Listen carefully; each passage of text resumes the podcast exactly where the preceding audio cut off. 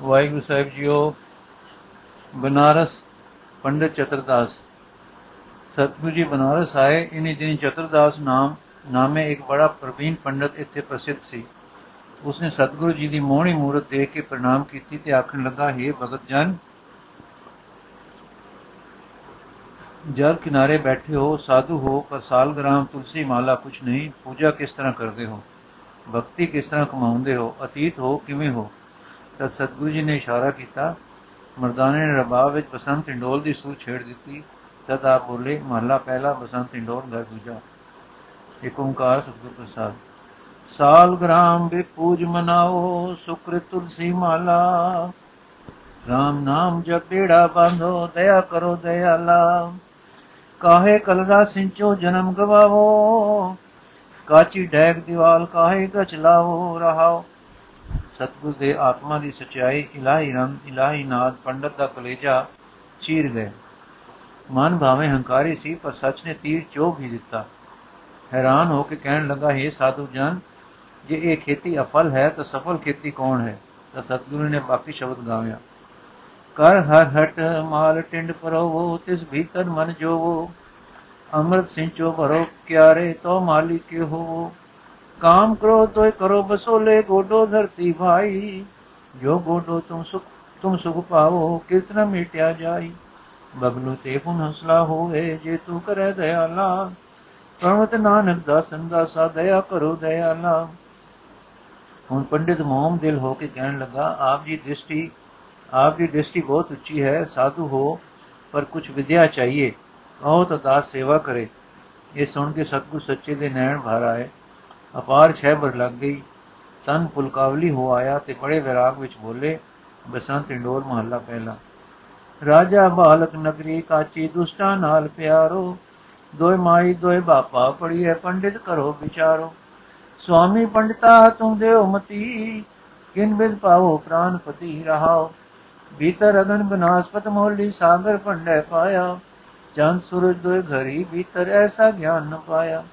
RAM ਰਮਨਤਾ ਜਾਣੀਏ, ਇਕ ਮਾਈ ਭੋਗ ਕਰੇ। ਤਾਂ ਕੇ ਲਖਣ ਜਾਣੀਏ ਕਿ ਮਾਧਨ ਸੰਗਰੇ। ਕਇਆ ਸੁਣੇ, ਨ ਖਾਇਆ ਮਾਨੇ, ਤਿਨਾ ਹੀ ਸੇਤੀ ਵਾਸਾ। ਕਣਵਤ ਨਾਨਕ ਦਾਸਨ ਦਾਸਾ, ਖੇ ਤੋਲਾ ਕਿਨ ਮਾਸਾ। ਸੁਣ ਕੇ ਚਤੁਰਦਾਸ ਘਬਰਾਇਆ। ਕੁਛ ਵਿਰਾਗ ਫੁਰਾਇਆ ਆਖਣ ਲੱਗਾ हे ਹਰੀ ਦੇ ਪਿਆਰੇ, ਆਪ ਕੋਈ ਹੋਰ ਵਿਦਿਆ ਪੜੇ ਹੋ। ਪੜਾਉਣ ਹਾਰ ਜਾਪਦੇ ਹੋ। ਆਪਣੇ ਚੇਲਨ ਚੇਲਿਆਂ ਨੂੰ ਕੀ ਪੜਾਉਂਦੇ ਹੋ? ਅਸੀਂ ਤਾਂ ਪਹਿਲੇ 52 ਨਕਰੀ ਪੜਾਉਂਦੇ ਹਾਂ। ਇਸ ਗੱਲ ਤੋਂ ਮਗਰੋਂ ਸਤਗੁਰ ਨੇ ਸਤਗੁਰ ਤੇ ਪਾਂਡੇ ਦੀ ਗੋਸ਼ ਸ਼ੁਰੂ ਹੋ ਗਈ ਅਤੇ ਢੇਰ ਚਿਰ ਰਹੀ। ਜਿਸ ਦਾ ਫਲ ਇਹ ਹੋਇਆ ਕਿ ਪੰਡਤ ਪੈਰੀ ਪਿਆ ਸਤਗੁਰੂ ਨੇ ਨਾਮ ਦਾਨ ਦਿੱਤਾ, ਉਹ ਸਿਮਰਨ ਵਿੱਚ ਲੱਗ ਗਿਆ। ਬਨਾਰਸ ਵਿੱਚ ਪਹਿਲਾ ਸਿੱਖੀ ਦਾ ਸਿਤਾਰਾ ਇਹ ਸੱਜਣ ਹੋ ਚਮਕਿਆ। ਜੋ ਗੱਲਬਾਤ ਇਸ ਪਿਆਰੇ ਨਾਲ ਹੋਈ, ਸੋ ਸਤਗੁਰੂ ਨੇ ਇੱਕ ਬਾਣੀ ਵਿੱਚ ਰਚੀ ਉਸ ਦਾ ਨਾਮ ਦਖਣੀ ਓੰਕਾਰ ਪ੍ਰਸਿੱਧ ਹੋਇਆ। ਜੋ ਸ੍ਰੀ ਗੁਰੂ ਗ੍ਰੰਥ ਸਾਹਿਬ ਜੀ ਵਿੱਚ ਦਰਜ ਹੈ। ਇਹ ਬਾਣੀ ਸਤਗੁਰੂ ਜੀ ਤੇ ਪੰਡਿਤ ਦੀ ਗੋਸ਼ਟ ਹੈ। ਸ੍ਰੀ ਗੁਰੂ ਨਾਨਕ ਦੇਵ ਜੀ ਦੇ ਰਚਨਾ ਵਿੱਚ ਇਹ ਬਾਣੀ ਵੀ ਇੱਕ ਬੜੇ ਗੋਝ ਕਟਾਕ ਦੀ ਭਰੀ ਹੁੰਦੀ ਹੈ, ਹੋਈ ਹੈ। ਜਿਸ ਦੇ ਆਸ਼ੇ ਲਿਖਿਆ ਹੈ, ਸੁਖ, ਸਵਾਦ ਤੇ ਦਾਰਸ਼ਨਿਕ ਡੂੰਘੀਆਂ ਗੱਲਾਂ ਨਾਲ ਭਰੇ ਪਏ ਹਨ। ਬਾਣੀ ਦਾ ਨਾਮ ਦੱਸਦਾ ਹੈ ਕਿ ਸੰਸਕ੍ਰਿਤ ਬੋਲੀ ਦੇ ਅੱਖਰਾਂ ਦੁਆਰੇ ਕਿਸੇ ਪੰਡਤ ਪ੍ਰਤੀ ਉਪਦੇਸ਼ ਹੈ। ਕਈਆਂ ਦਾ ਖਿਆਲ ਹੈ ਕਿ ਨਰਮਦਾ ਨਦੀ ਕਿਨਾਰੇ ਓੰਕਾਰ ਦਾ ਮੰਦਿਰ ਹੈ, ਜਿੱਥੇ ਪੁਜਾਰੀਆਂ ਨੇ ਓੰਕਾਰ ਨੂੰ ਸ਼ਿਵਲਿੰਗ ਦੀ ਮੂਰਤੀ ਦੇ ਕੇ ਪੂਜਾ ਵਿੱਚ ਪ੍ਰਚਾਰੀ ਹੈ। ਇੱਥੇ ਪਾਂਡਾ ਮੁੰਡਿਆਂ ਨੂੰ ਪੜਾਉਂਦਾ ਤੇ ਲਿਖੇ ਪਤੇ ਨਹੀਂ ਸਿਖਾਲਦਾ ਦੇਖ ਕੇ ਸਤਿਗੁਰੂ ਨੇ ਮਤ ਦਿੱਤੀ ਕਿ ਨਿਰਗੁਣ ਤੇ ਆਤਮਾ ਰੂਪ ਪਰਮਾਤਮਾ ਨੂੰ ਪੱਥਰਾਂ ਦੀ ਲਜਿਆ ਵਾਲੀ ਸੂਰਤ ਨਾ ਦਿਓ। ਪਰੰਤੂ ਪੁਰਾਤਨ ਜਨਮ ਸਾਖੀ ਵਿੱਚ ਓੰਕਾਰ ਦਾ ਉਪਦੇਸ਼ ਬਨਾਰਸ ਦੇ ਪੰਡਿਤ ਚਤੁਰਦਾਸ ਪ੍ਰਤੀ ਹੋਇਆ ਹੀ ਲਿਖਿਆ ਹੈ। ਵੈਸੇ ਇਹੋ ਪ੍ਰਤੀਤ ਹੁੰਦਾ ਹੈ ਕਿ ਓੰਕਾਰ ਪਦ 35 ਵਾਸਤੇ ਵੀ ਵਰਤਿੰਦਾ ਹੋਇਆ ਹੋਣਾ ਹੈ। ਜੇ ਕੋ ਸਾਡੇ ਦੇਸ਼ ਵਿੱਚ ਵੀ ਆਖਦੇ ਹਨ ਪੂਰਾ ਐੜਾ ਸਿੱਖ ਲਿਆ ਹੈ, ਸੋ ਕਿ ਨਹੀਂ? ਜਿਸ ਦਾ ਅਰਥ ਹੈ ਕਿ 35 ਸਿੱਖੀ ਹੈ ਸੋ ਕਿ ਨਹੀਂ। ਅੰਗਰੇਜ਼ੀ ਵਿੱਚ ਐਲਫਾਬੈਟ ਦੀ ਵਿਉਤਪਤੀ ਵੀ ਇਹੋ ਹੈ। ਵਰਣਮਾਲਾ ਦੇ ਪਹਿਲੇ ਦੋ ਅੱਖਰ ਐਲਫਾ ਤੇ ਬੀਟਾ 35 ਦੇ ਅੱਖਰ ਦੱਸਦੇ ਹਨ, ਅੱਖਰ ਅਰਥ ਦਿੰਦੇ ਹਨ। ਫਾਰਸੀ ਵਿੱਚ ਅਬਜਦ, ਪਦ ਵੀ 35 ਦੇ ਅਲਫ, ਬੇ, ਜੀਮ, ਦਾਲ, ਚਾਰ ਹਰਫਾਂ ਤੋਂ ਹੀ ਸਾਰੇ ਅੱਖਰਾਂ ਦਾ ਵਾਚਕ ਹੋ ਗਿਆ ਹੈ। ਇਸੇ ਤਰ੍ਹਾਂ ਓੰਕਾਰ ਵੀ 35 ਦਾ ਸੂਚਕ ਹੈ, ਪਰ ਇਸ ਦਾ ਅਰਥ ਇਹ ਹੈ ਕਿ ਵਰਣਮਾਲਾ ਦੇ ਅੱਖਰਾਂ ਦਾ ਆਸਰਾ ਲੈ ਕੇ ਉਪਦੇਸ਼ ਦੀ ਰਚਨਾ ਰਚੀ ਗਈ ਹੈ। ਜੇ ਕੋ ਕਿਤੇ ਸਤਗੁਰ ਨੇ ਪੱਟੀ ਆਖੀ ਹੈ ਉਸੇ ਤਰ੍ਹਾਂ ਇਹ ਬਾਣੀ ਵੀ ਇੱਕ ਪੱਟੀ ਵਾਂਗੂ ਹੈ, ਜਿਸ ਦੀ ਬਾਣੀ ਦੇ ਵਿੱਚੋਂ ਉਗਾਈ ਮਿਲਦੀ ਹੈ। ਸੱਚੀ ਪੱਟੀ ਸੱਚਮਨ ਪੜੀਏ ਸਭ ਸੁਸਾਰ ਇਸ ਗੱਲ ਦੀ ਉਗਾਈ ਵੀ ਕਿਸੇ ਮੁੰਡੇ ਪੜਾਉਣ ਵਾਲੇ ਪਾਂਦੇ ਪਰਥਾਏ ਇਹ ਉਪਦੇਸ਼ ਹੋਇਆ ਹੈ। ਇਸ ਰਚਨਾ ਦੇ ਵਿੱਚੋਂ ਹੀ ਮਿਲਦੀ ਹੈ, ਜਿੱਥੇ ਪਾਂਡੇ ਨੂੰ ਆਖਦੇ ਹਨ ਪਾਂਦਾ ਪੜਿਆ ਆਖੀਏ ਵਿਦਿਆ ਵਿਕਰੈ ਸਹਿਜ ਸੁਭਾਏ। ਫਿਰ ਸਾਖ ਪਾਂਡੇ ਨੂੰ ਸੰਬੋਧਨ ਕਰਦੇ ਹਨ, ਸੁਣ ਪਾਂਡੇ, ਕਿਆ ਲਿਖੋ ਜੰਜਾਲਾ, ਲਿਖ ਰਾਮ ਨਾਮ ਗੁਰਮੁਖ ਗੋਪਾਲਾ। ਰਚਨਾ ਦਾ ਅਰਥ ਵੇਗ ਇਹ ਦੱਸਦਾ ਹੈ ਕਿ ਜਿਸ ਤਰ੍ਹਾਂ ਪਾਂਦੇ ਵਰਣਮਾਲਾ ਦੇ ਅੱਖਰਾਂ ਵਿੱਚ ਇੱਕ ਇੱਕ ਅੱਖਰ ਨਾਲ ਇੱਕ ਇੱਕ ਤੁਕ ਠੱਪ ਕੇ ਇੱਕ ਗੀਤ ਸਿਖਾਇਆ ਕਰਦੇ ਹਨ, ਉਸ ਪੰਡ ਵਿਉਂਤ ਨੇ ਸਤਗੁਰੂ ਉਸ ਵਿਉਂਤ ਨੂੰ ਸਤਗੁਰੂ ਨੇ ਸੋਧਿਆ ਹੈ ਤੇ ਮਤ ਦਿੱਤੀ ਹੈ ਕਿ 35 ਦੇ ਅੱਖਰਾਂ ਦਾ ਜਦ ਇਹ ਵਰਤਾਓ ਸਿਖਾਓ ਤਾਂ ਉਸ ਵੇਲੇ ਪਰਮੇਸ਼ਰ ਤੇ ਅਤੇ ਪਰਮਾਰਥ ਦੀ ਮਤ ਦਿਓ। ਪਾਂਦਾ ਹੈਰਾਨ ਹੋ ਕੇ ਝਿਜਕਦਾ ਮਲੂਮ ਦਿੰਦਾ ਹੈ, ਉਹ ਡਰਦਾ ਵੀ ਹੈ ਕਿ ਮੈਂ ਵਿਹਾਰੀਆਂ ਦਾ ਉਸਤਾਦ ਪਰਮਾਰਥ ਦੀ ਕੀ ਮਤ ਦਿਆਂ। ਆ ਕੁਝ ਆਪ ਵੀ ਦੁਨੀਆਦਾਰੀ ਦੀ ਮਤ ਦਾ ਆਦਮੀ ਜਾਪਦਾ ਹੈ। ਇਸੇ ਕਰਕੇ ਗੁਰੂ ਜੀ ਨੂੰ ਉਸ ਦੇ ਫਰਜ਼ ਸੁਝਾ ਕੇ ਸਮਝਾਇਆ ਹੈ। ਗੁਰੂ ਜੀ ਨੇ ਉਸ ਦੇ ਉਸ ਨੂੰ ਉਸ ਦੇ ਫਰਜ਼ ਸੁਝਾ ਕੇ ਸਮਝਾਇਆ ਹੈ। ਬਾਣੀ ਦੀ ਬੋਲੀ ਸਾਫ਼ ਪੰਜਾਬੀ ਹੈ। ਰਚਨਾ ਦਾ ਪ੍ਰਵਾਹ ਕੁਦਰਤੀ ਤੇ ਨਿਰ ਅਟਕਵਾ ਹੈ। ਕੋਈ ਛੰਦ ਦੋਹੇ ਦੀ ਚਾਲ ਵਰਗੇ ਹਨ। ਯਥਾ ਡੋਲਕ ਦੌਲਤ ਹੈ ਸਕੀ ਫਾਰੇ ਚੀਜ਼ ਸੰਘਾਰ, ਔਰ ਕਈ ਚੌਪਦੀ ਦੇ ਵਾਂਗੂ ਪੌੜੀਆਂ ਵਰਗੇ ਹਨ, ਯਥਾ ਖੋਜਤ ਖੋਜਤ ਅੰਮ੍ਰਿਤ ਕੀਆ। ਕਈ ਦੁਵੇਹੀ ਦੇ ਚਾਲਦੇ ਹਨ, ਯਥਾ ਸੱਸੇ ਸਭ ਜਗ ਸਹਿਜ ਉਪਾਇਆ, ਤੀਨ ਭਵਨ ਇੱਕ ਜੋਤੀ। ਹੋਰ ਛੰਦਾਂ ਦੀ ਚਾਲ ਵੀ ਕਿਸੇ ਕਿਸੇ ਵਿੱਚ ਹੈ। ਸਾਧਰਨ ਸਾਧਰਨ ਦੇਖਦਿਆਂ ਪਤਾ ਨਹੀਂ ਲੱਗਦਾ ਕਿ ਕਿਸ ਬੋਲੀ ਦੀ ਪੈਂਤੀ ਹੈ, ਔਰ ਇਸੇ ਕਰਕੇ ਇਸ ਇਸ ਵਿਸ਼ੇ ਵੱਲ ਸਿਆਣੇ ਗੋ ਹੀ ਨਹੀਂ ਕਰਦੇ। ਪਰ ਇਸ ਵਿੱਚ ਕੋਈ ਸੰਦੇਹ ਵਾਲੀ ਗੱਲ ਨਹੀਂ ਜਾਪਦੀ ਕਿ 35 ਦੇਵਨਾਗਰੀ ਜਾਂ ਸੰਸਕ੍ਰਿਤੀ ਦੀ ਹੈ।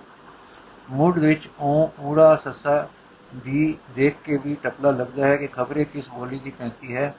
ਪਰ ਉਸ ਦਾ ਭੇਦ ਇਹ ਹੈ ਕਿ ਪੰਦੇ ਜਦ ਵਿਦਿਆਰਥੀ ਦੀ ਪੱਟੀ ਉੱਤੇ ਪਹਿਲੇ ਅੱਖਰ ਪਾ ਕੇ ਦਿੰਦੇ ਹਨ ਤਾਂ ਕੋਈ ਸ਼੍ਰੀ ਗਣੇਸ਼ੇ ਨਮ ਪਾਉਂਦੇ ਹਨ ਤੇ ਕੋਈ ਓਨਮ ਸਿੱਧਮ ਮੰਗਲ ਰੂਪ ਸਿਰੇ ਤੇ ਲਿਖ ਕੇ ਫੇਰ ਅੱਗੇ ਅੱਖਰ ਪਾ ਦਿੰਦੇ ਹਨ। ਬੱਚਿਆਂ ਨੂੰ ਉਪਰਲੇ ਮੰਗਲ ਦਾ ਪਤਾ ਨਹੀਂ ਹੁੰਦਾ। ਉਹ ਅੱਖਰ ਸਿੱਖਦੇ ਹਨ ਉਹ ਮੰਗਲ ਤਾਂ ਪਾਉਂਦੇ ਦਾ ਇੱਕ ਸ਼ੁਭ ਰੀਤੀ ਤੇ ਮਗਰ ਟੁਰਨਾ ਹੁੰਦਾ ਹੈ। ਸਤਿਗੁਰੂ ਜੀ ਉੱਥੋਂ ਹੀ ਮੋੜ ਕਰਦੇ ਹਨ। ਇਸ ਕਰਕੇ ਪਹਿਲੇ ਊੜੇ ਨੂੰ ਲੈਂਦੇ ਹਨ ਤੇ ਇਸ ਦੇ ਮੁਕਣ ਪਰ ਮੁਨਮ ਸਾਫ਼ ਦੱਸਦੇ ਹਨ ਕਿ ਇਹ ਪਾਉਂਦੇ ਤੂੰ ਆਪਣੇ ਪਹਿਲੇ ਲਿਖੇ ਓਨਮ ਦਾ ਵਿਚਾਰ ਸੁਣ। ਇਸ ਦੇ ਪਿੱਛੋਂ ਸਿੱਧ ਸਿੱਧੰਗ ਦੇ ਅਰਥ ਸੱਸਾ ਤੇ ਦੱਦਾ ਲੈ ਕੇ ਉਪਦੇਸ਼ ਕਰਦੇ ਹਨ। ਇੱਥੇ ਤਿੰਨ ਅੰਗ ਮੁੱਕ ਜਾਂਦਾ ਹੈ। ਚੌਥੇ ਵਿੱਚ ਅਨੁਸਾਰ ਜੱਜੇ ਦੇ ਰੂਪ ਵਿੱਚ ਲੈਂਦੇ ਹਨ। ਇਸ ਦਾ ਸਾਰ ਦੱਸਦੇ ਫਿਰ ਵਰਣਮਾਲਾ ਸ਼ੁਰੂ ਕਰਦੇ ਹਨ। ਇਹ ਸ਼ੰਕਾ ਹੋ ਸਕਦੀ ਹੈ ਕਿ ਵਰਣਮਾਲਾ ਦੇ ਮੰਗਲ ਵਿੱਚ ਊੜਾ ਤੇ ਇੱਕ ਓੰਕਾਰ ਕਿਉਂ ਨਹੀਂ? ਉੱਤਰ ਇਹ ਹੈ ਕਿ 35 ਪਾਂਦੇ ਦੀ ਆਪਣੀ ਸੰਸਕ੍ਰਿਤ ਬੋਲੀ ਦੀ ਹੈ ਤੇ ਜੋ ਕੁਝ ਉਸ ਦੀ ਵਰਣਮਾਲਾ ਹੈ ਉਸ ਦੇ ਕ੍ਰਮ ਵਿੱਚ ਉਪਦੇਸ਼ ਹੈ। ਗੁਰੂ ਜੀ ਆਪਣੀ 35 ਜਾਂ ਧਾਰਮਿਕ ਵਿਦਿਆ ਦੇ ਕ੍ਰਮ ਵਿੱਚ ਉਪਦੇਸ਼ ਨਹੀਂ ਦੇ ਰਹੇ। 35 ਸੰਸਕ੍ਰਿਤ ਦੀ ਹੈ ਤੇ ਉਸੇ ਵਿੱਚ ਉਸ ਦਾ ਕ੍ਰਮ ਵਰਤ ਰਹੇ ਹਨ। 35 ਵਿੱਚ ਅੱਖਰ ਦੇ ਦੋ ਤਰ੍ਹਾਂ ਦੇ ਹੁੰਦੇ ਹਨ, ਸੁਰ ਤੇ ਵਿਅੰਜਨ। ਸੰਸਕ੍ਰਿਤ ਵਿੱਚ ਐੜਾ, ਈੜੀ, ਊੜਾ, ਗ੍ਰੀਲ, ਰੀ, ਇਹ ਸਵਰ ਹਨ ਤੇ ਬਾਕੀ ਦੇ ਵਿਅੰਜਨ ਹਨ। ਸੋ ਸਤਿਗੁਰੂ ਜੀ ਨੇ ਪੰਜਵੀਂ ਪੌੜੀ ਤੇ ਤੋਂ 14 ਤੱਕ ਸਵਰ ਅੱਖਰਾਂ ਦੁਆਰਾ ਉਪਦੇਸ਼ ਕੀਤਾ ਹੈ। ਰੀ ਰੀ ਪੰਜਾਬੀ ਬੋਲੀ ਵਿੱਚ ਨਹੀਂ ਬੋਲੇ ਜਾਂਦੇ, ਇਸ ਕਰਕੇ ਉਹਨਾਂ ਦਾ ਵਰਤਾਰਾ ਰਾ, ਲਾ ਦੀ ਤਰ੍ਹਾਂ ਕੀਤਾ ਹੈ। 15ਵੀਂ ਤੇ 17ਵੀਂ ਵਿੱਚ ਤੱਕ ਫੇਰ ਪਿੱਛੇ ਰਹੇ, ਪਰ ਪੁਨਰ ਦ੍ਰਿਸ਼ਟੀ ਪਾਉਣ ਵਾਂਗੂ ਵਿਚਾਰ ਕਥਿਆ ਹੈ ਕਿ 18ਵੀਂ ਪੌੜੀ ਤੋਂ ਵਿਅੰਜਨ ਅੱਖਰਾਂ ਦੁਆਰਾ ਉਪਦੇਸ਼ ਸ਼ੁਰੂ ਕਰ ਦਿੱਤਾ ਹੈ। 46ਵੀਂ ਪੌੜੀ ਤੱਕ ਇਹ ਮੁੱਕੇ ਹਨ। ਅੱਗੇ ਇੱਕ ਅੱਖਰ ਡਾੜਾ ਹੈ ਜੋ ਸੰਸਕ੍ਰਿਤ ਵਿੱਚ ਨਹੀਂ, ਪਰ ਡੱਡਾ ਨੂੰ ਬਿੰਦੀ ਦੇ ਕੇ ਲੋੜ ਪਏ ਤੇ ਵਰਤ ਲਿਆ ਕਰਦੇ ਹਨ। ਫਿਰ ਸੰਸਕ੍ਰਿਤ ਦੇ ਬਾਕੀ ਚਾਰ ਅੱਖਰ ਸ਼ਾ ਖ, ਸਾ, ਹ ਨੂੰ ਸਾ ਖ, ਹ, ਸਾ ਦੇ ਰੂਪ ਵਿੱਚ ਵਰਤਿਆ ਹੈ। ਇਸ ਤਰ੍ਹਾਂ 51 ਪੌੜੀਆਂ ਮੁਕਾ ਕੇ 52 ਵਿੱਚ ਆਪਣਾ ਸਾਰ ਮਤ, ਹੁਕਮ ਨਜ਼ਰ ਗੁਰੂ ਦਾ ਉਪਦੇਸ਼ ਦੇ ਕੇ 53 ਤੇ 54 ਵਿੱਚ ਫਿਰ ਪੰਜ ਦੇ ਵੱਲ ਸਿੱਧਾ ਧਿਆਨ ਕਰਕੇ ਉਸ ਦੀ ਭੁੱਲ ਉਸ ਦਾ ਫਰਜ਼ ਉਸ ਦੇ ਜੀਵਨ ਤੇ ਕਰਮ ਦਾ ਆਦਰਸ਼ ਦੱਸ ਕੇ ਬਾਣੀ ਨੂੰ ਸਮਾਪਤ ਕਰਦੇ ਹਨ। ਇਸ ਕਰਕੇ ਪੌੜੀ 22 ਵਿੱਚ ਗੰਗਾ ਨੂੰ ਗਾ ਦੇ ਰੂਪ ਵਿੱਚ ਤੇ 46 ਵਿੱਚ ਬੱਬੇ ਨੂੰ ਬਜਾਏ ਵਾ ਦੇ ਤੇ 43 ਵਿੱਚ ਯਾ ਦੀ ਥਾਂ ਜਾ ਵਾਲੇ ਪਦ ਵਰਤੇ ਹਨ ਕਿਉਂਕਿ ਪਦ ਪੰਜਾਬੀ ਦੇ ਵਰਤ ਰਹੇ ਹਨ ਤੇ ਪੰਜਾਬੀ ਵਿੱਚ ਇਹ ਆਵਾਜ਼ਾਂ ਆਪੋ ਵਿੱਚ ਵਟੀਂਦੀਆਂ ਹਨ। ਪੌੜੀ 42 ਵਿੱਚ ੜਾ ਤੇ 52 ਵਿੱਚ ਲਾ ਫੇਰ ਹੋਣ ਕਰਕੇ ਹੋ ਸਕਦਾ ਹੈ ਕਿ 35 ਮਰਾਠੀ ਬੋਲੀ ਦੀ ਹੋਵੇ ਤੇ ਉਹਨਾਂ ਦੇ ਲਾ ਦੇ ਥਾਂ ਆਇਆ ਹੋਵੇ। ਮਰਾਠੀ ਲਿਖਤੀ ਹੈ ਤਾਂ ਦੇਵਨਾਗਰੀ ਹੀ, ਪਰ ਵਿੱਚ ਲਾ ਅੱਖਰ ਵੱਖਰਾ ਆਉਂਦਾ ਹੈ, ਜਿਸ ਲੱਲੇ ਦਾ ਉਚਾਰਨ ਮਾਲਵੇ ਵਿੱਚ ਵੀ ਹੁੰਦਾ ਹੈ। ਪਟਨਾ ਸਾਲਸ ਰਾਏ, ਸਿਜਾਣ ਤੇ ਗਤੀ। ਇੱਕ ਉਜਾੜ ਵਿੱਚ ਸ੍ਰੀ ਗੁਰੂ ਨਾਨਕ ਦੇਵ ਜੀ ਲੇਟੇ ਹੋਏ ਸਨ ਤੇ ਮਰਦਾਨਾ ਪਾਸ ਬੈਠਾ ਹੋਇਆ ਕਹਿ ਰਿਹਾ ਹੈ, ਪਾਤਸ਼ਾਹ, ਤੁਸੀਂ ਆਖਨੇ ਹੋ, ਸਾਰੇ ਪਰਮੇਸ਼ਰ ਹੈ ਕਿ ਇਹ ਜੋ ਦਿਸਦਾ ਹੈ ਜਿਸ ਦੇ ਵਿੱਚ ਜਿਸ ਦੇ ਵਿੱਚ ਦੇ ਵਿੱਚ ਉਹ ਹੈ ਇਹ ਦਿਸਦਾ ਉਸ ਦਾ ਪੁਸ਼ਾਕਾ ਮਾਤਰ ਹੈ। ਮੈਨੂੰ ਇਹ ਕੋ ਕਿਉਂ ਨਹੀਂ ਦਿੰਦਾ? ਗੁਰੂ ਜੀ ਮਰਦਾਨਿਆ, ਅਛੂ ਤਰ੍ਹਾਂ ਵੇਖਿਆ ਕਰ ਜਦ ਕੋਈ ਦੂਰ ਦੀ ਚੀਜ਼ ਵੇਖਣੀ ਹੁੰਦੀ ਹੈ ਤਾਂ ਚੰਗੀ ਤਰ੍ਹਾਂ ਨਜ਼ਰ ਬਨ ਕੇ ਵੇਖੀਦਾ ਹੈ। ਇਸ ਤਰ੍ਹਾਂ ਤੂੰ ਮਨ ਨੂੰ ਬਣਾ ਕਰ। ਜਦ ਠੀਕ ਟਿਕ ਜਾਏਗਾ ਤਾਂ ਮੇਰੇ ਨਾਲ ਪ੍ਰਤੀਤ ਹੋਵੇਗਾ, ਹੋ ਜਾਏਗਾ। ਮਰਦਾਨਾ, ਡਾਢੀਆਂ ਨਜ਼ਰਾਂ ਲਾਲਾ ਤੱਕਦਾ ਹਾਂ, ਕੀਰਤਨ ਕਰਦਾ ਹਾਂ ਤਾਂ ਵੀ ਕੋਈ ਵੇਰੇ ਮੇਰੀ ਅੰਦਰੋਂ ਜੁੜ ਜਾਂਦਾ ਹਾਂ, ਪਰ ਸੁਭਾਨ ਤੇਰੇ ਕਰਤਾਰ ਨੂੰ, ਕਰਤਾਰ ਦਾ ਝਲਕਾ ਨਹੀਂ ਵੱਜਦਾ। ਤੁਸੀਂ ਆਖਿਆ ਸੀ, ਨਾਮ ਜਪਿਆ ਕਰ, ਮੈਂ ਜਪਦਾ ਹਾਂ। ਹੁਣ ਤਾਂ ਟੁਰਦਾ ਫਿਰਦਾ ਖਿਆਲ ਰੱਖਦਾ ਹਾਂ। ਪਰ ਇਹ ਕਰਤਾਰ ਦੇ ਮਹਿਰਮ ਜੀ, ਮੇਰ ਵਰਤਾਓ, ਦਿਓ ਨਾ ਦੀਦੇ।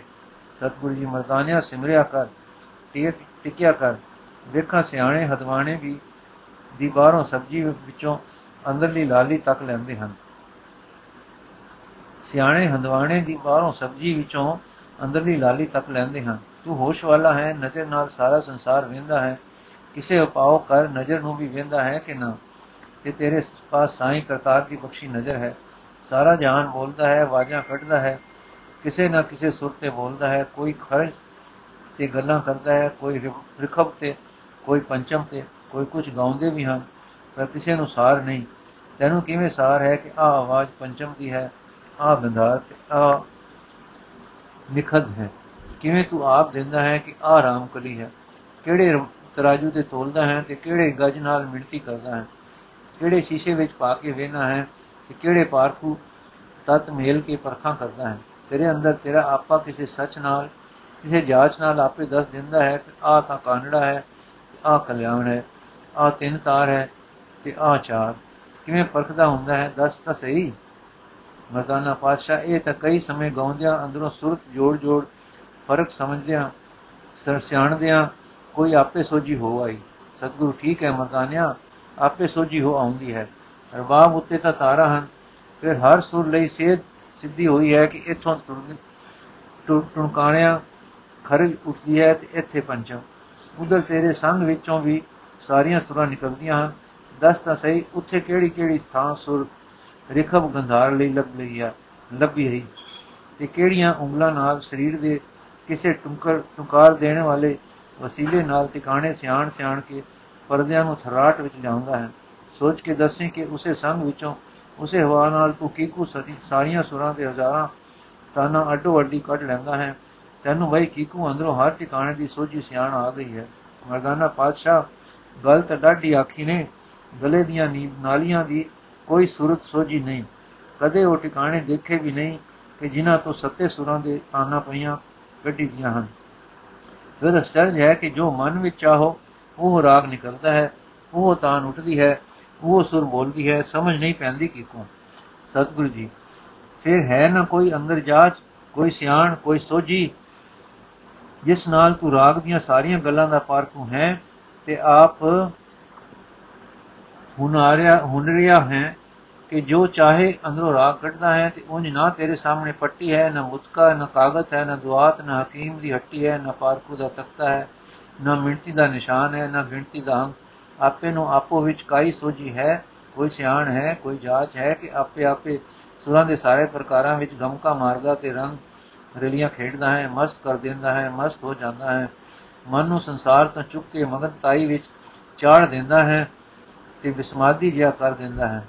ਦਸ, ਇਸ ਤਰ੍ਹਾਂ ਦੀ ਕੋਈ ਸੋਝੀ ਹੈ ਨਾ ਜਿਸ ਨੂੰ ਤੂੰ ਲੱਗਦਾ ਤਾਂ ਹੈ, ਪਰ ਦੱਸ ਨਹੀਂ ਸਕਦਾ। ਮਰਦਾਨਾ, ਠੀਕ ਹੈ ਜੀ। ਸਤਿਗੁਰੂ ਜੀ ਤਿਵੇਂ ਭਈ ਜਪਦਿਆਂ ਜਪਦਿਆਂ, ਸਿਮਰਦਿਆਂ ਸਿਮਰਦਿਆਂ, ਜੁੜਦਿਆਂ ਜੁੜਦਿਆਂ ਆਪੇ ਨੂੰ ਆਪੇ ਵਿੱਚੋਂ ਅੰਦਰੋਂ ਮਿਹਰ ਨਾਲ ਇੱਕ ਸੋਝੀ ਹੋ ਆਉਂਦੀ ਹੈ। ਉਹ ਸੋਝੀ ਨਾਲ ਦਿਸਦਾ ਤੇ ਵਸਦਾ। ਜੋ ਕੁਝ ਦਿਸ ਆਉਂਦਾ ਹੈ, ਇਹ ਪੁਸ਼ਾਕਾ ਦਿੰਦੀ ਦਾ ਹੈ ਤੇ ਪੁਸ਼ਾਕੇ ਪੁਸ਼ਾਕੇ ਦੇ ਵਿੱਚ ਕਰਤਾਰ ਮਾਲਕ ਤੇ ਪਾਲਕ ਆਪਣੇ ਜਲਾਲ ਤੇ ਜੋਬਨਾ ਵਿੱਚ ਚਮਕਾ, ਦਮਕਾ ਮਾਰਦਾ ਅਡੋਲ ਵੀ ਚੋਜ ਕਰਦਾ ਵੀ ਦਿਸ ਪੈਂਦਾ ਹੈ। ਦਿਸ ਪੈਂਦਾ ਆਖੀਏ ਕਿ ਕੁਝ ਹੋਰ ਹੈ। ਸੋਝੀ ਹੋ ਆਉਂਦੀ ਹੈ, ਇੱਕ ਸਿਆਣ ਜਾਗ ਪੈਂਦੀ ਹੈ, ਰੱਬ ਹੀ ਰੱਬ ਦਾ ਜਲਵਾ ਝਲਕੇ ਮਾਰਦਾ ਪ੍ਰਤੀਕ ਦਿੰਦਾ ਹੈ। ਸੋਲਟ ਮਹੱਲਾ ਪਹਿਲਾ। ਅਲਖ ਪਾਰ ਗਮ ਗੋਚ ਨਾ ਤਿਸ ਕਾਲ ਨ ਕਰਮਾ। ਜਾਤ ਜਾਤ ਜੁਨੀ ਸੰਭੋ ਨਾ ਤਿਸ ਭਾਵ ਨ ਭਰਮਾ। ਸਾਚੇ ਸਚਿਆਰ ਵਿਟੋ ਕੁਰਬਾਨ। ਨਾ ਤਿਸ ਰੂਪ ਵਰਨ ਨਹੀਂ ਰੇਖਿਆ ਸਾਚੇ ਸਬਦ ਨਿਸ਼ਾਨ ਰਹਾ। ਨਾ ਤਿਸ ਮਾਤ ਪਿਤਾ ਸਤ ਬੰਦਵ ਨਾ ਤਿਸ ਕਾਮ ਨਾਰੀ ਅਕੁੰਦ ਰੰਜਨ ਅਪਰ ਪਰਮ ਪਰ ਸਗਲੀ ਜੋਤ ਤੁਮਾਰੀ। ਘਟ ਘਟ ਅੰਤਰ ਬ੍ਰਹਮ ਲੁਕਾਇਆ, ਘਟ ਘਟ ਜੋਤ ਸਭਾਈ। ਬਜਰ ਕਪਾਟ ਮੁਕਤੇ ਗੁਰਮਤੀ, ਨਿਰਭੈ ਤਾੜੀ ਲਾਈ। ਜੰਤ ਪਾਏ ਕਾਲ ਸਿਰਜਨਤਾ ਵਸਤ ਜੁਗਤ ਸਮਾਈ। ਸਤਗੁਰ ਸੇ ਪਦਾਰਥ ਪਾਵੇ, ਛੂਟੇ ਸਮਦ ਕਮਾਈ। ਸੂਚੇ ਭਾਂਡੇ ਸਾਚ ਸਮਾਵੇ, ਵੇਲੇ ਸੂਚਾ ਚਾਰੀ। ਤਤੇ ਕੋ ਪਰਮ ਤੰਤ ਮਿਲਾਇਆ, ਨਾਨਕ ਸਰਨ ਤੁਮਾਰੀ। ਮਰਦਾਨਾ ਹੌਕਾ ਲੈ ਕੇ ਪਾਤਸ਼ਾਹ, ਕਦੇ ਮੇਰੇ ਸੂਤ ਨੂੰ ਵੀ ਇਹ ਸਿਆਣ ਆਵੇ, ਕਦੇ ਰਾਗ ਦੀਆਂ ਸੁਰਾਂ ਵਾਂਗੂ ਇਹ ਸੁਰ ਦੀ ਵੀ ਸੁਰਤ ਹੋ ਜਾਵੇ। ਹੈ ਜੀ, ਤੁਸੀਂ ਗੁਰੂ ਹੋ, ਖੋਲੋ ਨਾ ਵਜਰ ਕਪਾਟ, ਗੱਲ ਸਮਝ ਆਉਂਦੀ ਹੈ ਕਿ ਪਰ ਕੀ ਕਰਾਂ? ਸਤਗੁਰ ਮਰਦਾਨਿਆ, ਹੁਣ ਰਾਤ ਬਹੁਤ ਹੋ ਗਈ ਹੈ, ਸੋ। ਰੋ ਕੱਲ ਤੈਨੂੰ ਇਸ ਗੱਲ ਦੀ ਹੋਰ ਸੋਝੀ ਆ ਜਾਸੀ ਕਿ ਇੱਕ ਦ੍ਰਿਸ਼ਟ ਹੈ ਅੰਦਰ ਜੋ ਸਾਰੀਆਂ ਸੋਝੀਆਂ ਦੀ ਮਾਂ ਹੈ। ਜੇ ਉਸ ਦੀ ਲੋੜ ਹੈ ਤਾਂ ਬਈ ਗੁਰਮੁਖ ਨਾਮ ਜਪਿਆ ਕਰ ਨਿਤ। ਮਰਦਾਨਾ ਮੱਥਾ ਟੇਕ ਕੇ ਕੁਝ ਦੂਰ ਹੁੰਜੇ ਲੇਟ ਗਿਆ ਤੇ ਤਾਰੇ ਗਿਣਦਾ ਤੇ ਉਹਨਾਂ ਵਿੱਚ ਰੱਬ ਦਾ ਝਲਕਾ ਦੇਖਣ ਦਾ ਧਿਆਨ ਕਰਦਾ ਕਰਦਾ ਸਹਿ ਗਿਆ। ਦ੍ਰਿਸ਼ਟੀ। ਇੱਕ ਰੌਣਕੀ ਨਗਰ ਦੇ ਸੋਹਣੇ ਮਹਿਲ ਦੇ ਅੰਦਰ ਇੱਕ ਸਾਰ ਦੇ, ਇੱਕ ਸ਼ਾਹ ਦੇ ਨੌਕਰ ਗੱਲਾਂ ਕਰ ਰਹੇ ਸਨ। ਅਦਰਕਾ ਮੇਰੇ ਮਾਲਕ ਜੀ, ਆਪ ਦੀ ਸੇਵਾ ਵਿੱਚ ਉਮਰਾਂ ਦਾ ਇੱਕ ਹਿੱਸਾ ਲੰਘ ਗਿਆ ਹੈ। ਹੀਰੇ, ਲਾਲ ਪੰਨੇ, ਫਿਰੋਜ਼ੇ, ਨੀਲਮ ਪੁਖਰਾਜ ਦਸਨੀਏ ਗੋਮੇਦ ਗੁਲੀਆਂ, ਨਵੇਂ ਰਤਨ ਤੇ 84 ਸੰਗ ਆਪ ਦੇ ਪਾਸ ਹਨ। ਰੋਜ਼ ਆਪ ਖੋਲਦੇ ਵੇਚਦੇ, ਖਰੀਦਦੇ ਹੋ ਤੇ ਡੱਬੇ ਗੁੰਡਾ ਮੈਂ ਬੰਦਾ ਤੇ ਸਾਂਭਦਾ ਹਾਂ। ਮੈਨੂੰ ਸੋਝੀ ਕੋਈ ਨਹੀਂ ਆਉਂਦੀ ਕਿ ਖਰੇ ਖੋਟੇ ਪਰਖ ਲਿਆ ਕਰਾਂ। ਨਾ ਰੰਗ, ਨਾ ਨੀਰ, ਨਾ ਜਾਤ, ਨਾ ਵਨ, ਮੇਰੀ ਸਮਝ ਵਿੱਚ ਪੈਂਦੀ ਹੈ। ਸੁਣਦਾ ਮੈਂ ਨਿਤ ਸਾਰਾ ਕੁਛ ਹਾਂ। ਸਾਲ ਸਰਾਇ ਅਦਰ ਕੇ ਇਹ ਦ੍ਰਿਸ਼ਟੀ ਹੈ ਕੋਈ ਲੇਖਾ ਨਹੀਂ ਕਿ ਕਿਸੇ ਪਹਾੜੇ ਪੜਾ ਕੇ ਜੋੜ ਬਾਕੀ ਗੁਣਾ ਸਿਖਾ ਦੇਣਾ ਹੈ। ਦੇਖਦਾ ਰਿਹਾ ਕਰ, ਦੇਖਦਾ ਰਿਹਾ ਕਰ, ਦੇਖਦਾ ਰਿਹਾ ਕਰ। ਕਦੇ ਕੋਈ ਛਿਨਾਵੇਗੀ ਤੇਰੀ ਨਜ਼ਰ ਟਿਕ ਜਾਵੇਗੀ। ਰਤਨ ਸੰਗ ਤੇ ਕੱਚ ਬਲੌਰ ਦੀ ਪਰਖ ਤੇਰੇ ਅੰਦਰੋਂ ਹੈ, ਹੋ ਆਵੇਗੀ। ਫਿਰ ਤੂੰ ਪਰਖਿਆ ਕਰੇਗਾ ਤੇ ਮੁਸਕਰਾਇਆ ਕਰੇਗਾ। ਅਗਰਕਾ ਪਰ ਸਵਾਮੀ ਜੀ, ਜਿਵੇਂ ਹੋਰ ਵਿਦਿਆ ਉਸਤਾਦ ਪੜਾਉਂਦੇ ਹਨ, ਇਸ ਵਿਦਿਆ ਦਾ ਕੋਈ ਸੁਝਾਅ ਰਸਤਾ ਤੇ ਸੋਝੀ ਸਿੱਖਿਆ ਨਹੀਂ। ਸਾਲ ਸਭ ਕੁਝ ਹੈ, ਇਹ ਤੈਨੂੰ ਪ੍ਰਾਪਤ ਹੈ। ਹੋਰਨਾਂ ਵਿਦਿਆ ਦੀ ਜੁਗਤ ਬਾਹਰੋਂ ਪਰਖ ਕਰਨ ਦੀ ਹੈ, ਸਿੱਟੇ ਸਿਧਾਂਤ ਕੱਢਣ ਦੀ ਹੈ। ਖਟਾਸ ਵਿੱਚ ਕੁਝ ਪਾਇਆ, ਜੇ ਸੂ ਸੂ ਕਰ ਉੱਠੇ ਤਾਂ ਸਮਝ ਲੀਤਾ ਕਿ ਜੋ ਮੈਂ, ਜੋ ਸ਼ੈ ਇਸ ਵਿੱਚ ਪਾਈ ਸੀ, ਉਹ ਸ਼ੈ ਖਾਰ ਸੀ। ਇਹ ਇੱਕ ਤਰੀਕਾ ਹੈ, ਪਰ ਇਸ ਵਿਦਿਆ ਦਾ ਤਰੀਕਾ ਜੋ ਤੂੰ ਪੁੱਛ ਰਿਹਾ ਹੈ, ਅੰਦਰੋਂ ਆਪੇ ਨਾਲ ਆਪੇ ਸਿਝਾਣ ਪਛਾਣ ਦਾ ਹੈ। ਇਹ ਹੋਰ ਤਰ੍ਹਾਂ ਦਾ ਹੈ, ਜਿਸ ਤਰ੍ਹਾਂ ਇੱਕ ਰਸੋਈਆ ਸੇਰ ਦਾਲ ਪਾਉਂਦਾ ਹੈ, ਫਿਰ ਤੋਲ ਕੇ ਪਾਣੀ ਪਾਉਂਦਾ ਹੈ, ਫਿਰ ਹਿਸਾਬ ਨਾਲ ਤੋਲ ਕੇ ਲੂਣ ਪਾਉਂਦਾ ਹੈ ਜਦੋਂ ਦਾਲ ਨੂੰ ਰਿੰਨ ਲੈਂਦਾ ਹੈ ਤਾਂ ਉਹ ਠੀਕ ਉਤਰਦੀ ਹੈ। ਦੂਸਰਾ ਤਰੀਕਾ ਇਹ ਹੈ ਕਿ ਇੱਕ ਤ੍ਰਿਮਤ ਪਾਣੀ ਧਰਦੀ ਹੈ, ਉਸ ਵਿੱਚ ਦਾਲ ਪਾ ਕੇ ਵੇਖਦੀ ਹੈ ਤੇ ਆਖਦੀ ਹੈ ਠੀਕ ਹੈ। ਫਿਰ ਲੂਣ ਤਲੀ ਤੇ ਲੈ ਕੇ ਇੱਕ ਨਜ਼ਰ ਦਾਲ ਵਿੱਚ ਇੱਕ ਪਾਣੀ ਵੰਨੇ ਪਾਉਂਦੀ ਹੈ ਤੇ ਆਖਦੀ ਹੈ ਠੀਕ ਹੈ। ਲੂਣ ਜੱਟ ਵਿੱਚ ਪਾ ਦਿੰਦੀ ਹੈ। ਜਦੋਂ ਦਾਲ ਰਿੱਝ ਜਾਂਦੀ ਹੈ ਤਾਂ ਦੇਖੋ ਲੂਣ ਪਾਣੀ ਪੂਰਾ ਉਤਰਦਾ ਹੈ। ਦਸ ਅਧਰ ਕੇ ਇਸਨੇ ਕੀਕੂ ਸਿਜਾਣ ਲਿਆ ਸੀ ਕਿ ਲੂਣ ਪੂਰਾ ਹੋਵੇਗਾ? ਇਹ ਤਰੀਕਾ ਹੈ ਦ੍ਰਿਸ਼ਟੀ ਦਾ। ਉਹ ਪਹਿਲਾ ਤਰੀਕਾ ਹੈ ਦ੍ਰਿਸ਼ਟਮਾਨੀ ਪਰਖ ਦਾ, ਇੱਕ ਤਰੀਕਾ ਹੋਰ ਸੁਣੀਂਦਾ ਹੈ ਦ੍ਰਿਸ਼ਟਾ ਦਾ। ਉਹ ਡਿੱਠਾ ਨਹੀਂ ਸੁਣਿਆ ਹੈ। ਜੋ ਦੇ ਤੋਲ ਤੇ ਕੰਮ ਵਿੱਚ ਜੋ ਰੱਤੀ ਚੋਲ, ਆਦ ਦਾ ਤਰੀਕਾ ਹੈ, ਇਹ ਹੈ ਦ੍ਰਿਸ਼ਟਮਾਨੀ ਪਰਖ ਦਾ। ਪਰ ਜਵਾਰਾ ਦੀ ਜਾਤ, ਪਾਣੀ, ਆਦ ਦੀ ਪਰਖ ਦ੍ਰਿਸ਼ਟੀ ਦਾ ਤਰੀਕਾ ਹੈ। ਬੱਚਾ ਵੇਖਿਆ ਕਰ, ਮੈਂ ਜਿਵੇਂ ਅੱਖਾਂ ਅੱਗੇ ਵੇਖ, ਰੱਖ ਕੇ ਵੇਖਦਾ ਹਾਂ, ਤਿਵੇਂ ਹੀ ਤੂੰ ਵੀ ਕਰਿਆ ਕਰ। ਤੇਰੀ ਨਜ਼ਰ ਵੀ ਪਾਰਕੂ ਹੋ ਜਾਏਗੀ। ਅਗਰ ਕਾ ਠੰਡਾ ਸਾਹ ਭਰ ਕੇ ਡੂੰਗਾ ਅੰਦਰੋਂ ਗੁੰਮ ਹੋ ਕੇ। ਅੱਛਾ ਸ਼ਾਹ ਜੀ, ਅੱਜ ਕੁਝ ਜੀ ਜੁੜਿਆ ਹੈ, ਸਾਡੀ ਮਿਹਰ ਨਾਲ ਦੀਦੇ ਖੁੱਲ ਆਸਣ। ਸਾਲਸ, ਦੇਖਿਆ ਕਰ ਦੇਖਿਆ ਕਰ ਦੇਖਿਆ ਕਰ। ਇਸ ਵੇਲੇ ਇੱਕ ਨੌਕਰ ਇੱਥੋਂ ਆਇਆ ਤੇ ਆਖਣ ਲੱਗਾ ਕਿ ਦੁਕਾਨ ਤੇ ਇੱਕ ਪਰਦੇਸੀ ਨਵੀਂ ਵਨ ਦਾ ਆਇਆ ਖੜਾ ਹੈ ਤੇ ਕੋਈ ਸੌਦਾ ਵੇਚਣ ਨੂੰ ਕੱਲ ਹੈ। ਇਹ ਸੁਣ ਕੇ ਸ਼ਾਹ ਤੇ ਅਦਰਕਾ ਹੇਠਾਂ ਹੱਟੀ ਪਰ ਆ ਗਏ ਤੇ ਹੱਟੀ ਪਰ ਆਏ ਬੈਠੇ ਆਦਮੀ ਨਾਲ ਗੱਲਾਂ ਟੁਰ ਪਈਆਂ। ਆਓ ਜੀ, ਸੇਠ ਜੀ, ਕਿਸ ਦੇਸ਼ ਤੋਂ ਆਏ ਹੋ? ਕੀ ਮਾਲ ਲਿਆਏ? ਮਰਦਾਨਾ ਮਦਰ ਦੇਸ਼ ਤੋਂ ਆਏ ਜਿੱਥੇ ਪੰਜ ਨਦ ਵਗਦੇ ਹਨ, ਤੇ ਇੱਕ ਲਾਲ ਜਿਹੀ ਗਿੱਟੀ ਵੇਚਣ ਆਏ ਹਾਂ। ਜੇ ਚਾਰ ਕੋਡਾਂ ਚਾ ਦਿਓ, ਤਾਂ ਅਨ ਪਾਣੀ ਹੋ ਜਾਵੇ। ਸਾਲਸ ਦਰਸ਼ਨ ਕਰਾਓ। ਮਰਦਾਨਾ ਨੇ ਇੱਕ ਪੋਟਲੀ ਖੋਲ ਕੇ ਪੰਜ ਛੇ ਮਾਸੇ ਦੀ ਚਮਕਦੀ ਚਮਕਦੀ ਲਾਲੋ ਲਾਲ ਗਿੱਟੀ ਜਈ ਅੱਗੇ ਧਰ ਦਿੱਤੀ। ਸਾਲਸ ਰਾਏ, ਹਫੂ ਤਰਾ ਪਰਤ ਕੇ ਵੇਖ ਕੇ ਸ਼ੁਕਰ ਹੈ, ਧਨ ਉਸਤਾਦਾਂ ਦੇ ਵਾਰੇ ਵਾਰੇ ਜਾਈਏ। ਅਦਰ ਕੇ ਬੱਚਾ 100 ਰੁਪਇਆ ਲਿਆਓ। ਅਦਰ ਕਾ 100 ਰੁਪਇਆ ਲਿਆਇਆ। ਸਾਲਸ ਮਰਦਾਨੇ ਦੇ ਹੱਥ ਧਰ ਕੇ ਲੋ ਮਹਾਰਾਜ ਜੀ, ਇਹ ਲੋ ਆਪਣਾ ਲਾਲ ਸੰਭਾਲ ਕੇ ਕੋਟਲੀ ਵਿੱਚ ਬੰਨ ਲੈਣਾ। ਤੇ 100 ਰੁਪਇਆ ਕਿਸ ਗੱਲ ਦਾ ਹੈ? ਸਾਲਸ ਚੰਗੀ ਤਰ੍ਹਾਂ ਮਰਦਾਨੇ ਵੱਲ ਤੱਕ ਕੇ, ਇਹ 100 ਰੁਪਇਆ ਇਸ ਦੀ ਦਰਸ਼ਨ ਭੇਟਾ ਹੈ। ਮਲੂਮ ਹੁੰਦਾ ਹੈ, ਇਹ ਸ਼ੈ ਕਿਸੇ ਜੋਰੀ ਦੀ ਹੈ ਤੇ ਤੁਹਾਨੂੰ ਉਸਨੇ ਦੇ ਕੇ ਸ਼ਹਿਰ ਦੇ ਜੋਰੀਆਂ ਦੀ ਪਰਖ ਵਾਸਤੇ ਭਲਿਆ ਹੈ। ਨਹੀਂ ਤਾਂ ਇਹ ਲਾਲ ਕੌਣ ਵੇਚਦਾ ਹੈ? ਉਹ ਸੁਭਾਗ ਹੈ ਜਿਸ ਦੇ ਰੰਗ ਦਾ ਇੰਨਾ ਚੂਚਵਾ ਤੇ ਨੀਰ ਦਾ ਇੰਨਾ ਸਾਫ਼ ਤੇ ਵੱਡਾ ਲਾਲ ਜ਼ਿੰਦਗੀ ਵਿੱਚ ਵੇਖ ਲਿਆ ਹੋਵੇ। ਉਸਤਾਦ ਸਾਡੇ ਗੱਲ ਕਹਿੰਦੇ ਹੁੰਦੇ ਸਨ, ਇਸ ਪ੍ਰਕਾਰ ਦੇ ਲਾਲ ਦੀ। ਸੋ ਅਸਾਂ ਅੱਜ ਅੱਖੀ ਤੱਕਿਆ ਹੈ। ਉਹ ਆਖਦੇ ਹੁੰਦੇ ਸਨ, ਇਸ ਪਾਏ ਦਾ ਰਤਨ ਜਦ ਦੇਖੋ, ਪਹਿਲੇ ਦਰਸ਼ਨ ਭੇਟਾ ਕਰੋ। ਮੂਲੋਂ ਇਹ ਲਾਲ ਇੰਨੇ ਮੁੱਲ ਵਾਲਾ ਹੈ ਕਿ ਅਮੋਲ ਹੈ। ਸੋ ਅਸਾਂ ਉਹਨਾਂ ਉਸਤਾਦਾਂ ਦੀ ਮਤ ਕਮਾਈ ਹੈ, ਆਪ ਇਹ ਦਰਸ਼ਨ ਭੇਟਾ ਲੈ ਜਾਓ। ਅਤਕਰਾ ਸ਼ਾਹ ਜੀ, ਜਰਾ ਮੈਨੂੰ ਵੀ ਦਿਖਾਉਣਾ ਇਹ ਲਾਲ 10 ਸਾਲ। ਚਾ ਕੇ ਲੋ ਬੱਚਾ ਦੇਖੋ। ਅਤਕਰਾ ਵੇਖ ਵੇਖ ਕੇ, ਸ਼ਾਹ ਜੀ, ਅੱਜ ਤਾਂ ਮੈਂ, ਅੱਜ ਤਾਂ ਮੈਂ ਵੀ ਕੁਛ ਅਕ ਵਾਲਾ ਹੋ ਗਿਆ। ਸੱਚਮੁੱਚ ਇਹ ਬੜੀ ਸੁੱਚੀ ਬੇਰਗ, ਡਾਢੀ ਸੁਥਰੀ ਸ਼ੈ ਹੈ। ਮੈਂ ਕਦੇ ਇਹ ਡਲਕ, ਇਹ ਪਾਣੀ ਦੀ ਝਾਲ ਨਹੀਂ ਸੀ ਤਸਤੀ ਮਰਦਾਨਾ ਸ਼ਾਹ ਜੀ, ਮੈਨੂੰ ਜਦ ਇਹ ਗਿੱਟੀ ਮਾਲਕ ਨੇ ਦਿੱਤੀ ਸੀ, ਤਾਂ ਮੈਂ ਮਾਲਕ ਦੀ ਮਸ਼ਕਰੀ ਸਮਝੀ ਸੀ। ਫਿਰ ਮੈਂ ਕਿਹਾ, ਸ਼ੁਕੀਨਾ ਦਾ ਸ਼ਹਿਰ ਹੈ। ਕੋਈ ਬਾਲਾਂ ਦੀ ਖੇਡ ਲਈ ਲੈ ਲੇਗਾ ਤੇ ਪੇਟ ਭਰ ਅੰਨ ਮਿਲ ਜਾਏਗਾ।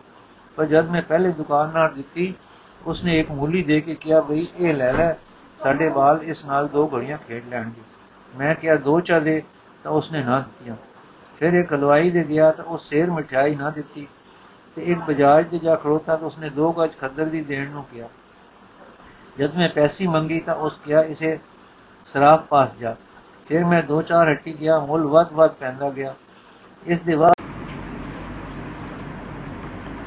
ਅਦਰਕਾ ਸ਼ਾਹ ਜੀ, ਜਰਾ ਮੈਨੂੰ ਵੀ ਦਿਖਾਉਣਾ ਇਹ ਲਾਲ। ਸਾਲਸ ਚਾ ਕੇ ਲੋ ਬੱਚਾ ਦੇਖੋ। ਅਦਰਕਾ ਵੇਖ ਵੇਖ ਕੇ ਸ਼ਾਹ ਜੀ, ਅੱਜ ਤਾਂ ਮੈਂ ਵੀ ਕੁਝ ਅੱਖ ਵਾਲਾ ਹੋ ਗਿਆ ਹਾਂ। ਸੱਚਮੁੱਚ ਇਹ ਬੜੀ ਸੁੱਚੀ ਬੇਰੰਗ, ਡਾਢੀ ਸੁਥਰੀ ਹੈ। ਮੈਂ ਕਦੇ ਇਹ ਡਲਕ, ਇਹ ਪਾਣੀ ਦੀ ਝਾਲ ਨਹੀਂ ਸੀ ਤੱਕੀ। ਮਰਦਾਨਾ ਸ਼ਾਹ ਜੀ, ਜਦ ਮੈਨੂੰ ਮੈਨੂੰ ਜਦ ਇਹ ਗੀਟੀ ਮਾਲਕ ਨੇ ਦਿੱਤੀ ਸੀ ਤਾਂ ਮੈਂ ਮਾਲਕ ਦੀ ਮਸ਼ਕਰੀ ਸਮਝੀ ਸੀ। ਫਿਰ ਮੈਂ ਕਿਹਾ, ਸ਼ਕੀਨਾ ਦਾ ਸ਼ਹਿਰ ਹੈ, ਕੋਈ ਬਾਲਾਂ ਦੀ ਖੇਡ ਲਈ ਲੈ ਲਏਗਾ ਤੇ ਪੇਟ ਭਰ ਅੰਨ ਮਿਲ ਜਾਏਗਾ। ਪਰ ਜਦ ਮੈਂ ਪਹਿਲੇ ਦੁਕਾਨਦਾਰ ਨੂੰ ਦਿੱਤੀ ਤਾਂ ਉਸਨੇ ਇੱਕ ਮੂਲੀ ਦੇ ਕੇ ਕਿਹਾ, ਬਈ, ਇਹ ਲੈ ਲੈ, ਸਾਡੇ ਬਾਲ ਇਸ ਨਾਲ ਦੋ ਘੜੀਆਂ ਖੇਡ ਲੈਣਗੇ।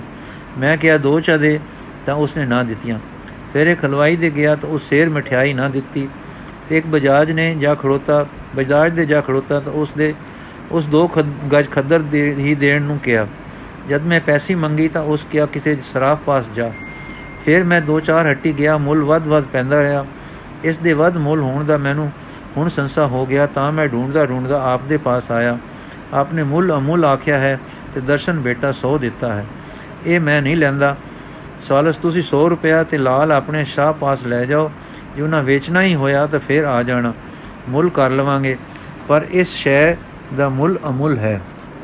ਮਰਦਾਨਾ ਸ਼ਾਹ ਜੀ, ਮੈਂ ਰਾਤ ਦਾ ਭੁੱਖਾ ਤੇ ਮੇਰੇ ਮਾਲਕ ਜੀ ਵੀ ਭੁੱਖੇ ਤਾਂ ਨਹੀਂ ਹਨ, ਪਰ ਅਨ ਉਹਨਾਂ ਨੇ, ਉਹਨਾਂ ਵੀ ਨਹੀਂ ਪਾਇਆ। ਹੁਕਮ ਇਹ ਸੀ ਕਿ ਇਸ ਨੂੰ ਵੇਚ ਕੇ ਭੋਜਨ ਲੈ ਆਓ।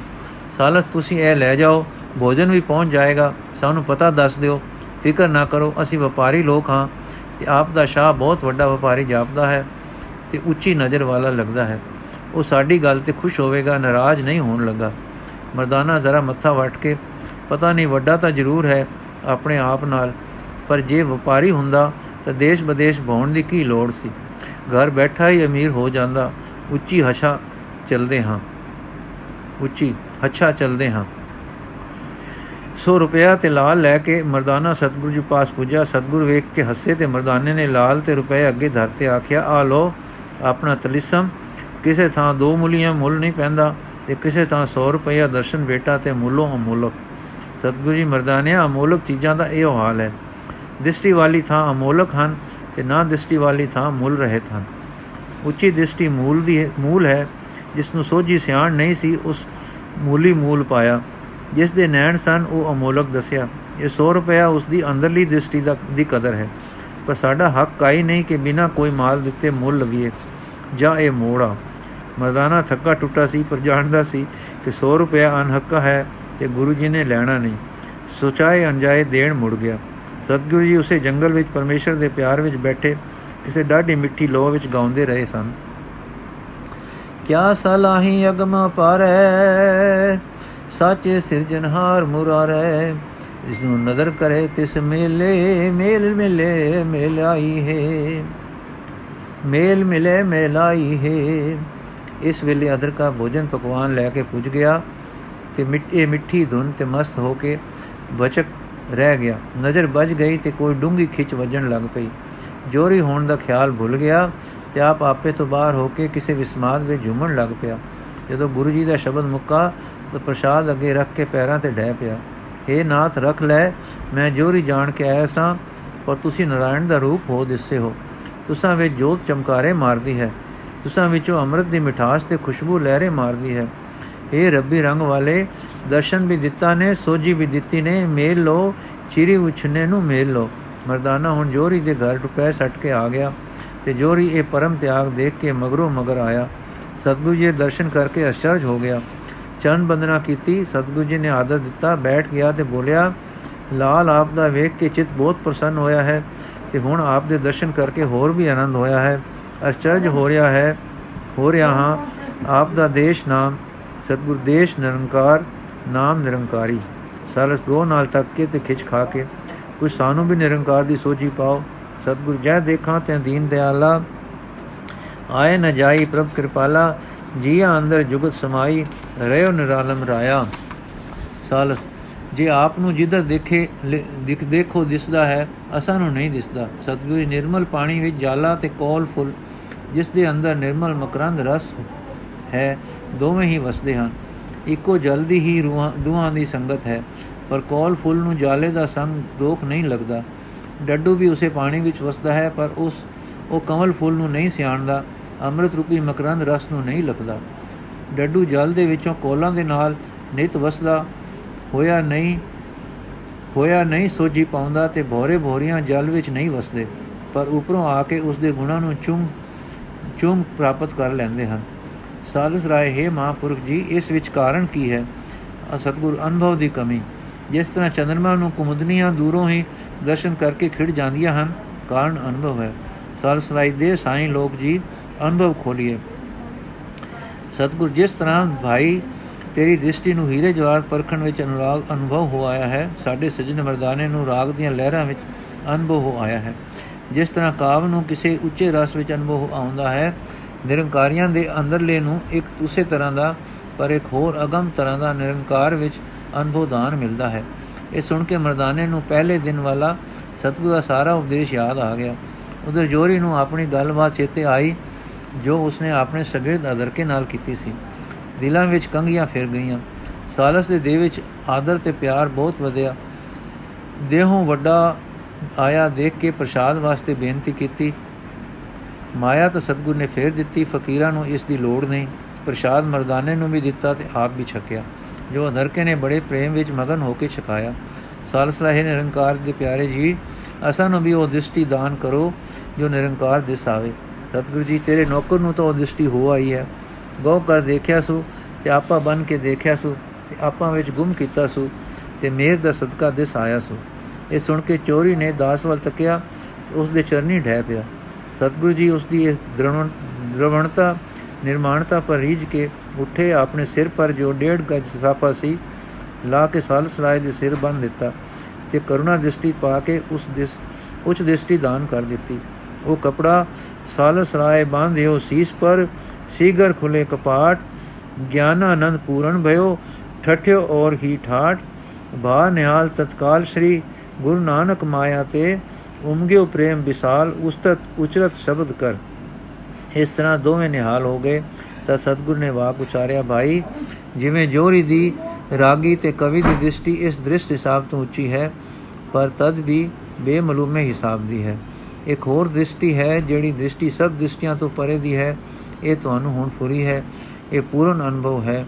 ਜਦੋਂ ਦਿਸਦੇ ਵਸਦੇ ਜਗਤ ਤੋਂ ਧਿਆਨ ਉੱਠ ਕੇ ਵਿਸਮਾਦ ਦੇ ਘਰ ਚੜਦਾ ਹੈ, ਆਪਾ ਆਪੇ ਵਿੱਚ ਆਉਂਦਾ, ਲੀਨ ਹੁੰਦਾ ਹੈ ਤੇ ਆਪੇ ਵਿੱਚ ਜਾਗਦਾ ਹੈ ਜਲਕਾ ਅਨੰਤ ਅਪਾਰ ਦਾ ਵਜਦਾ ਹੈ। ਤਦੋਂ ਹਦਾਂ ਬਨੇ ਹੇਠ ਰਹਿ ਜਾਂਦੇ ਹਨ।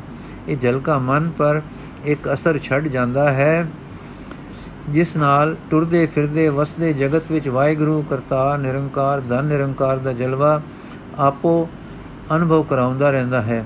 ਫਿਰ ਜੀਵ ਦਿਸਦੇ ਨੂੰ ਵੇਖਦੇ ਭੁੱਲਦਾ ਨਹੀਂ, ਵੇਖ ਕੇ ਭੁੱਲਦਾ ਨਹੀਂ, ਦਿਸਦਾ ਇਸ ਨੂੰ ਕੁਝ ਕੁਝ ਪੁਸ਼ਾਕੇ ਦੀ ਨਿਆਈ ਦਿਸਦਾ ਹੈ, ਵਿੱਚ ਲਸਦਾ ਕਰਤਾਰ ਦਿਸਦਾ ਹੈ।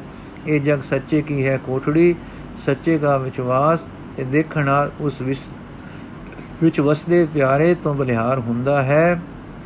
ਬਲਿਹਾਰੀ ਕੁਦਰਤ ਵਸਿਆ, ਤੇਰਾ ਅੰਤ ਨ ਜਾਈ ਲਖਿਆ। ਸੂਚਨਾ, ਇਸ ਪ੍ਰਕਾਰ ਧਿਆਨ, ਮਗਨ, ਪੂਰਨ ਰਸ ਨੂੰ ਪ੍ਰਾਪਤ ਹੋਏ, ਸਾਲਸ ਤੇ ਅਦਰ ਕਾ ਵਿਦਾ ਹੋਏ। ਸਤਿਗੁਰੂ ਕਈ ਮਹੀਨੇ ਉੱਥੇ ਰਹੇ। ਇੱਥੇ ਗੰਗਾ ਪਾਰ ਪਟਨੇ ਤੋਂ 3 ਮੀਲ ਇੱਕ ਟਿਕਾਣਾ ਹੈ, ਜਿੱਥੇ ਕਤਕ ਦੀ ਪੁੰਨਿਆ ਨੂੰ ਹਰੀਹਰ ਖੇਤਰ ਦਾ ਮੇਲਾ ਲੱਗਦਾ ਹੁੰਦਾ ਸੀ। ਇਸ ਮੇਲੇ ਲਈ ਸਤਿਗੁਰੂ ਜੀ ਇੱਥੇ ਠਹਿਰੇ ਸਨ। ਕਿ ਆਈ ਯਾਤਰੀਆਂ ਵਿੱਚ ਉਹਨਾਂ ਦੇ ਅਗਿਆਨ, ਭਰਮ ਤੇ ਅੰਧਕਾਰ ਦੀ ਨਿਵਰਤੀ ਦਾ ਦਾਰੂ ਵੰਡਿਆ ਜਾਵੇ। ਆਪ ਦੇ ਗਿਰਦ ਰੋਜ਼ ਭੀੜ ਲੱਗੀ ਰਹੇ, ਰੱਬੀ ਕੀਰਤਨ ਉਪਦੇਸ਼ ਹੋਵੇ, ਮੋਏ ਜਗਤ ਨੂੰ ਜੀਵਨ ਦਾਤ ਮਿਲੇ, ਇਉਂ ਸ਼ਹਿਰ ਪਟਣੇ ਸਿੱਖੀ ਪ੍ਰਚਾਰ ਹੋ ਪਿਆ, ਸੰਗਤ ਆਵੇ, ਸਤਸੰਗ ਆਨੰਦ ਰਸ ਦਾ ਅੰਮ੍ਰਿਤ ਪ੍ਰਵਾਹ ਟੁਰ ਪਿਆ। ਇਹੋ ਕਤਕ ਪੁਨਿਆ ਸਤਗੁਰੂ ਦਾ ਅਵਤਾਰ ਦਾ ਦਿਨ ਹੁਣ ਪ੍ਰਸਿੱਧ ਹੈ। ਇਸੇ ਦਿਨ ਸਤਗੁਰੂ ਜੀ ਨੇ ਪਟਣੇ ਦੀ ਸੰਗਤ ਨਿਹਾਲ ਕੀਤੀ ਤੇ 4 ਮਹੀਨੇ ਰਹਿ ਕੇ ਟੁਰਨ ਲੱਗੇ। ਸੰਗਤ ਨੇ ਕਾਬੂ ਲਈ ਬਿਨੇ ਕੀਤੀ, ਮਹਾਰਾਜ ਨੇ ਅਦਰਕੇ ਵੱਲ ਸੈਨਤ ਕੀਤੀ ਤੇ ਫਰ ਵਚਨ ਕੀਤਾ, ਸੰਗਤ ਕੀ ਅਗਵਾਨੀ ਸੇਵਾ ਸਾਲਸ ਰਾਏ ਕਰੇਗਾ, ਸਾਲਸ ਦੇ ਮਗਰੋਂ ਅਦਰਕਾ ਕਰੇਗਾ। ਇਸੇ ਸਾਲਸ ਦੀ ਔਲਾਦ ਵਿੱਚੋਂ ਫਤਿਹ ਚੰਦ ਮੈਣੀ ਦਸਵੇਂ ਸਤਗੁਰ ਦਾ ਪਿਆਰਾ ਹੋਇਆ ਹੈ ਤੇ ਯਾਦਗਾਰੀ ਦਾ, ਯਾਦਗਿਰੀ ਦਾ ਟਿਕਾਣਾ ਹੁਣ ਤੱਕ ਹੈ। ਤੇ ਸਰੋਤ ਹੈ ਕਿ ਅਦਰਕੇ ਦੀ ਔਲਾਦ ਦੇ ਮਸੰਦ ਦਸਵੇਂ ਸਤਗੁਰੂ ਜੀ ਦੀ ਸੇਵਾ ਕਰਦੇ ਰਹੇ ਹਨ ਤੇ ਹੁਣ ਵੀ ਉਹਨਾਂ ਦੀ ਔਲਾਦ ਪਟਨੇ ਹਰਮੰਦਰ ਦੀ ਸੇਵਾ ਵਿੱਚ ਹੈ। ਸਾਲਸ ਰਾਏ ਪ੍ਰੇਮੀ ਨੇਮੀ ਭਜਨੀਕ ਹੋਇਆ ਤੇ ਉਸਨੇ ਉਸ ਨੂੰ ਕਵਤਾ ਫੁਰਦੀ ਰਹੀ। ਕਈ ਸ਼ਬਦ ਮਹਲਾ ਪਹਿਲਾ ਕਰਕੇ ਜਨਮ ਸਾਖੀਆਂ ਵਿੱਚ ਦਿੱਤੇ ਹਨ। ਉਸ ਦੀ ਆਪਣੀ ਛਾਪ ਵਾਲਾ ਇੱਕ ਮਿਲਿਆ ਹੈ, ਬਿਲਾਵਲ ਸਾਲਸ ਸਾਲਸ ਰਾਏ ਜੀ ਕਾ। ਸਤਗੁਰ ਦਾਤਾ ਨਾਮ ਕਾ ਦੀਨੇ ਖੋਲ ਕਪਾਟ ਏਕ ਜੋ ਵਣਜਾ ਵਣਜਿਆ ਮੋਰ ਨ ਆਵੇ ਘਾਟ। ਸਤਗੁਰ ਨਾਨਕ ਪੂਰਾ ਬਚਨ ਕਾ ਸੂਰਾ ਰਹਾ ਅਗਮ ਨਿਗਮ ਦਿਖਲਾਵਤਾ ਖੋਲੇ ਨੇਤਰ ਕਪਾਟ ਆਨੰਦ। ਜਗ ਵਣਜਾਰਾ ਸਗਲ ਹੈ ਸ਼ਾ ਏਕ ਭਗਵਨ ਵਣਜ ਮਾਰਾ ਸਤਗੁਰੂ ਪੂੰਜੀ ਹਮਰੀ ਨਾਮ। ਆਠ ਪੈਰ ਧੁਨ ਲਗ ਰਹੇ ਯਹੀ ਹਮਾਰੇ ਕਾਮ। ਸਾਲਸ ਬਿਨਵੇ ਬੇਨਤੀ ਸੁਨ ਲੈ ਤੂੰ ਕਰਤਾਰ। ਕਾਚੇ ਰੰਗ ਉਤਾਰ ਕੇ ਸਾਚੇ ਰੰਗ ਪਾਰ। ਵਾਹਿਗੁਰੂ ਜੀ ਕਾ ਖਾਲਸਾ, ਵਾਹਿਗੁਰੂ ਜੀ ਕੀ ਫਤਿਹ।